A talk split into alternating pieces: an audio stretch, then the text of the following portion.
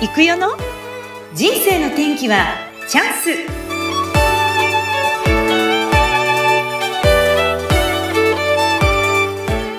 はい今日もスタートしました。人生の天気はチャンス。この番組はゲストさんの人生を振り返っていただきその人生の転機となった出来事から学んだことなどをお話ししていただく番組です。本日は新旧で体や心の悩みを軽くするお仕事をされています。デシュヘルスケア合同会社代表社員鍼灸マッサージ治療院ケアルームスの中村明さんです。中村さんこんにちは。こんにちは。よろしくお願いします。はいよろしくお願いいたします。ではまず簡単に中村さんから自己紹介お願いします。はい、えー、静岡県富士市でハリキューマッサージの治療院ケアルームスを経営しています、えー、中村明と申します。主にあの不妊治療それから妊娠中のケア、出産後のケアなどを行っています。よろしくお願いします。はい、よろしくお願いします。はい、今ご紹介いただいたように、はい、針やお灸などを使って、まあ、体、心のケアと同時に、今、割とお客様に多いのが、不妊の方が多いんですか、はい、はい、そうですね。こう、世の中にあんまり、うん、知られていなかったんですけど、今年の4月ぐらいに、あの、不妊治療が保険適用になって、ちょっとずつ注目っていうか、こう理解していただく方が増えてきたんですけど、まあ、つい最近までは不妊治療ってご夫婦で周りの人になかなか言えずに頑張るっていう、あの、ような状況だったので、皆さんの周りにもたくさんいるけど知られていない、うん、あの分野だと思います。うん。なんかやっぱり、あのね、どうしてもこう、社会の流れというか、女性も出産年齢が遅れていたりとか、はい、結婚年齢もね、昔に比べてやっぱり遅いので、まあ、正直に周りにも、私の周りにもね、はい、いますけれども、うん、そういう方がこうお医者様に行って治療するのとはまた違って、針と灸を使って、こう、体質改善みたいな感じでいいですか、はいうん、そうですね。その、まあ、あの、病院もの治療ももちろん必要なんですけど、うちはその手前の段階で、お体づくりっていうのは、あの、体が冷えていると、子宮が冷えているとなかなかこう着床しづらかったり、その前にあの卵巣の中で元気な卵が育ちにくいっていうところもあるので、うん、そこをうちは特化してやっているような感じです。ああ、やっぱりその冷えが割と大きな原因になってしまうんですね。はいそうですね。はい。うん。それは、そうですよね。確かに。それと、あ、やっぱりこう年齢もあるんですけど、私もどんどんこう体の、うん、やっぱ体質って若い時と変わってきてるなって感じていて、うん、そうですね。はい。前より冷えやすくなったかなとか、あとは脂肪がつきやすくなったかなとかっていうのをすごく感じるんですけど、はい。それはやっぱりまあ年齢的なものもあるんですけど、まあ細胞一つ一つ、その妊娠出産に限らず、あの、まあ、美容とか、あらゆる健康に関して、細胞一個一個の力がやっぱり老化して落ちていくので、そこを、ま、改善するには予防が大事で、例えば運動とか休養とか、あの、食事も大事です。で、いろんなそういう、いろんな角度からアプローチすることによって、その妊娠する力も上げることは難しいかもしれないですけど、落ちないとか、こう、妊娠しやすい状態をキープできるように、そこを目指してやっています。うん今来ている患者さんの中で、こういう方だったのがこういうふうに良くなったよっていう、はいうん、そういう事例はありますか？はい。はい。一番すごく苦労、まあ皆さんものすごく苦労されてるんですけど、体外受精っていう高度な不妊治療で、費用も1回40万、50万とかかかる治療を20回やって1回も妊娠できなかった方が来られて、この話するのはその方の了承を得てしているんですけど、どんどん話してくださいって言われてて、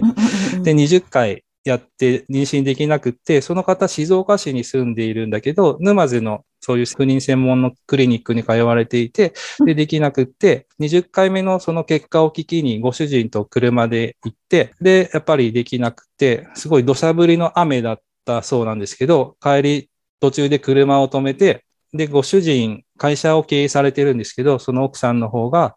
後継ぎを埋めないから離婚してくださいってご主人に言ったそうなんです。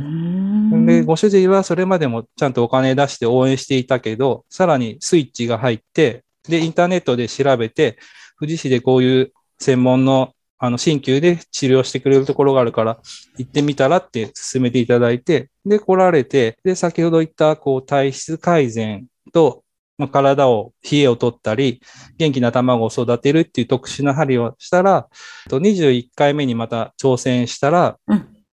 初めて妊娠できて、で、病院の先生も、その看護師長さんもびっくりされて、うん。看護師長さんも不妊治療、ご自身も受けられてて、うちに通ってくれあて妊娠できたんですけど、うん。で、その21回目は、凍結してあった、あの、グレードの低い卵だったんで、つ継続できなかったんですけど、22回目、もう一回ちゃんと採卵して、卵を取って、で、お腹に戻したら、妊娠、出産できて元気な赤ちゃん生まれて、たまにそのお子さんとご主人と顔見せに来てくれたりするんですけど、本当、うん嬉しいですね。嬉しいですね。そんなもう本当そ、はい。そんなことがあって、まあ、うんいろんなね、パターンがあるので、すべてはいがこう、うまくいくというわけではないかもしれませんけれども、けどね。全くのはいその、ね、あの、望みをこう、やっぱり捨てずにうん頑張られてっていう形で、うんでも、あの、ご縁が中村さんにつながって本当良かったですね、その方もね。そうですよね。うんうんうんうんはい。でも、こういったお仕事をされるのって、やっぱりこう、はい。やっぱりもちろんその人の体、それから命に関わってくることですので、大変じゃないかなとめ思うところもあるんですけど、中村さんはい。ご自身はもともとこのお仕事をされていたわけではないんですよね？まあ最初は普通の治療院だったんですね。肩こりとか腰痛とかの治療院だったんですけど、きっかけは、その不妊治療のきっかけは、妻のが妊娠して流産して、えっと、はい。で、すごく望んだんですけどうん、結婚が遅かったのもあって、ええ。だから、せっかく妊娠できたのに流産したって、すごく夫婦で辛い思いをして、その時に初めて土幻化せんといかんと思って、懐かしい。うん。で、不妊治療の勉強に行って、針で体質改善できるんだっていうことが分かって、で、妻の体で試して、やっぱりすごく体が冷えてたんですけど、そこを改善してあげたら、妊娠、出産できて、で、妻の親友も富士宮の方なんですけど、浜松の不妊専門のクリニックに通ってた方に、やっぱり治療させていただいたら、その方も妊娠できて、うちもその親友の方も3人ずつも子供生まれて、すごいですね。それでこれはと思っ本て治療院のメニューに取り入れました。あ、そ、そっち専門じゃなかったんだけど、ご自身うんはい。がやっぱりちょっと辛い経験をされたので、はい。これはと思って、はい。そっち専門に切り替えて勉強してやったところ、はい。あの中村さん家でも3人お子さんができて、で、ご親友のところにもそういう形になったということなんで、はい。すごいことですね、それはね。うんでもそうやっはいて、まあ本当に大きなね、皆さん悩みを持って、多分、あの、はいいらっしゃる方がたくさんいらっしゃいますので、そういう方の光になって本当に良かったなってね、思いますけれど。はい。そうですね。うはいーんいや、そうだったんです。でも、もともとは、この針の前も全く違うことをされてたんですよね。そうですね。もともと普通の 東京で大学文学部出て、大。手のソフトウェアの会社で事務職をやって、バブルの頃だったんで、もう、もうイケイケで遊んでばっかりいたんですけど、うん。で、バブルが弾けて転職して静岡のあの印刷会社に転職して、うんで、ちょうどその頃に阪神淡路大震災が起きて、で東京の会社で仲が良かったあの友達が神戸の東灘区っていうところにいてうん、電話しても出ないんで、これはやばいと思って、地震の3日後に水とか食料とか担いで届けに行ったんですね。はい。それで、まあ、仕事を休んでいったんで、渡してすぐ帰ってこなければいけなくって、で、その後、まあ、あの、テレビとかのニュースで仮設住宅でお年寄りの孤独死っていうのを何回も目にして、うん。あ、なんか、普段からそういうおじいちゃんおばあちゃんのところを回って歩ける仕事に就きたいなと思って、で、会社を辞めて、ハリキューマッサージの専門学校に3年通って、国家資格を取って、で、少し修行して独立しました。ーまさにあの、阪神淡路大震災がきっかけで、うんこのままじゃなんか違うっていうことにうん気づいて、でも、そこで、ハリキューの資格を取ろうって、何かそういう、こう、お年寄りに対しての思いとかもあったんですか、当時。うーんと、まあ、周りにうん。親戚のおじいちゃんおばあちゃんのことが好きだったっていうのと、うーん。ハリキュー自体は知らない分野だったんですけど、マッサージは子供の頃から母親を揉まされていて、うん。嫌だな、めんどくさいなとか思いながらも 揉んであげると、はい気持ちよかったよ、ありがとうって、その終わった後言葉をかけてもらえるのが頭のどっかですごく喜びでのあーとして残ってたんですね。だからマッサージっていいなっていうなんかイメージがあったので、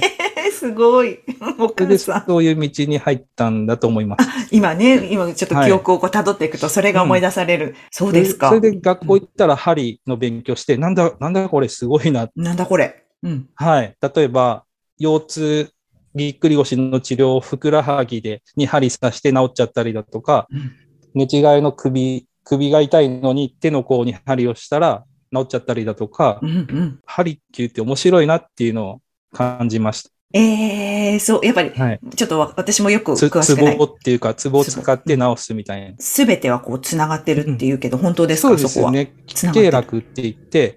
はい、いろんな内臓に関係したツボの並び、ラインがいくつもあるんですけど、うんそれを利用して治療をしていくと、ううんん、治ることが多かったりして。そうなんです。あ、その面白さに気づいた。これはもっとやりたいっていうことで始められたんですね。そうですでもまあね。こうやって富士に帰ってこられて、お仕事をスタートして、はいずっとこう、上り調子で行ったんでしょうか？上り調子？いや、まだずっと、低まだ低迷期かもしれないですけど。そうなんですか。うん。でも、こうやってその不妊でこう悩んでこられる方が、うんうん、県内、県外問わずうんいらっしゃるわけですよね。そうですね。うん。不妊治療を始めてみて分かったんですけど、はい。伊豆半島の方とか山梨県とか、うんまあ、静岡の向こうの方からも毎週通っていただけるようになって、うんあ、そうだ、求められていたんだっていうところに気がついて、うん、で、そこで、まだその時、あの、そんなに人の役に立ちたいっていうレベルが低かったんで、これが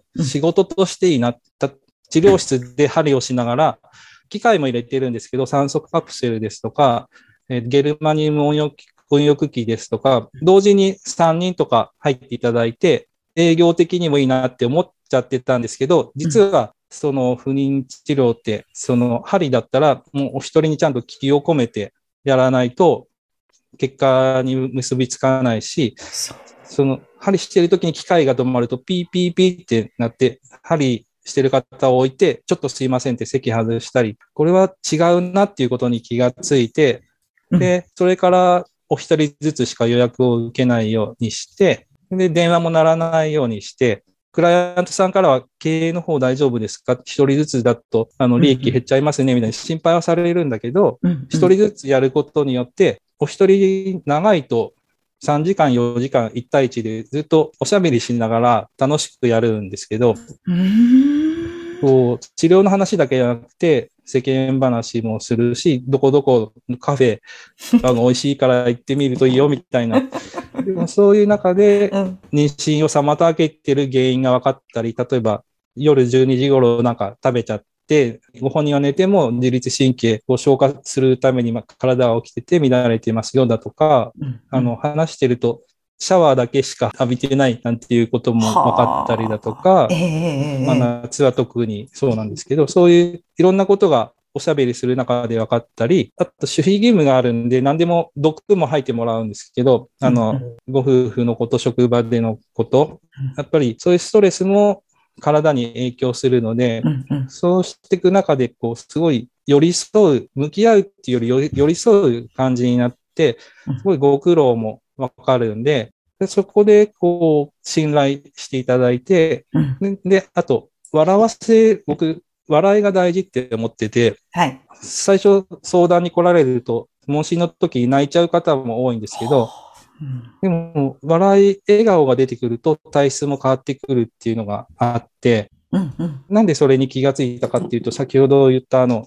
体外受精20回やった方、その移植、肺移植って卵を戻した後に着床しやすくする針っていうのをやるんですけど、ええその時に仰向けで両手両足お腹に針をして、身動きできない状態の時、たまたま僕がなんか面白いこと言ってわ笑わせたら拷問みたいになっちゃって、やめて、もう笑わせないでって。だからその方、初めて妊娠できて、で。そうそうその話を別の方に、初めて移植する方に言ったら、じゃあ私も笑わせてくださいって言われて、笑わせたらその方も初めて妊娠できて、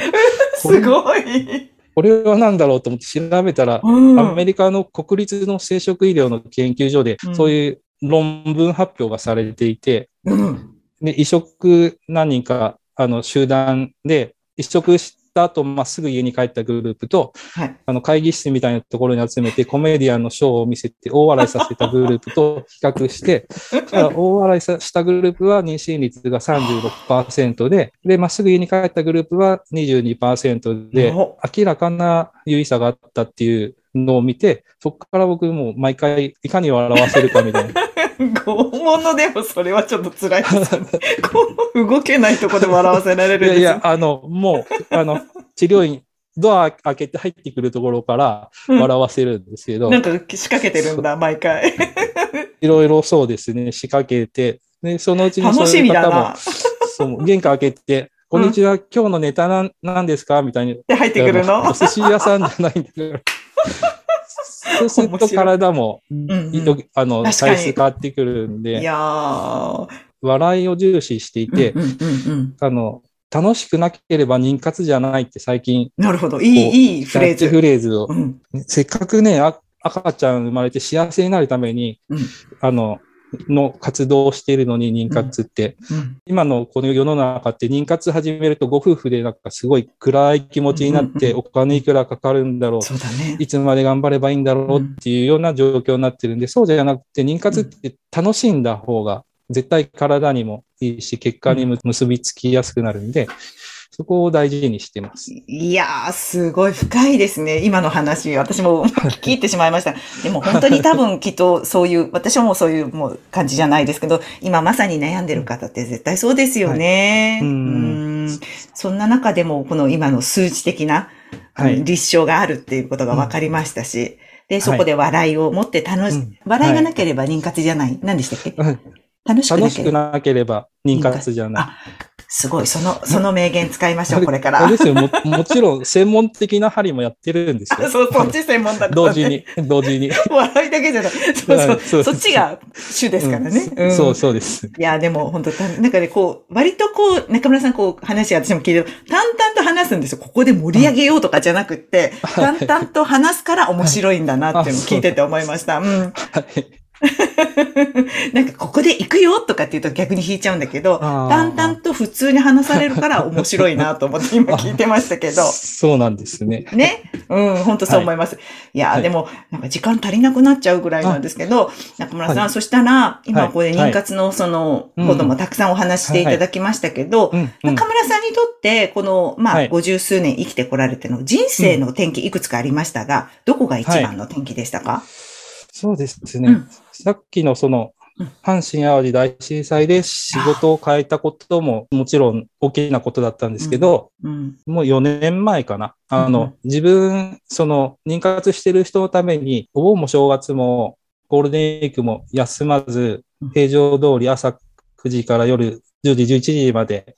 仕事をして、休診日も頼まれたら、そういう大事な着床しやすくする針やってたらうん、自分が倒れちゃって、あの、マッサージ師なのに、針師なのに、握力ゼロになって、うん、外で、家の外で倒れちゃったりして、で脊柱管狭窄症っていう、うんまあ病気っていうのかな。いや、病気県です。立総合病院で2回手術して、手術したんだ。うん人工の骨を4つ入れて、胸椎、胸の後ろも10センチぐらい切って広げてもらって、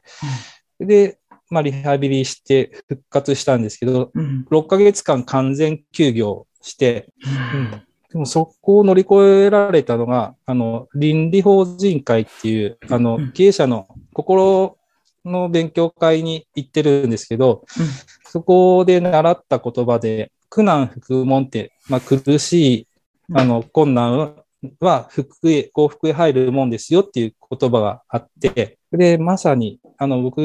倫理法人会入って今、16年ぐらい経つんですけど、はい。で、その言葉を含めて、いろんな、その入院中、病院のベッドの上で、いろんな本を読んで、うん。で、その時に、県の会長さん、僕がお世話になっている影山信和さん、その当時県の会長、今相談役の方が病室にお見舞いに来てくださって、はい入ってきて第一声、僕の顔を見て、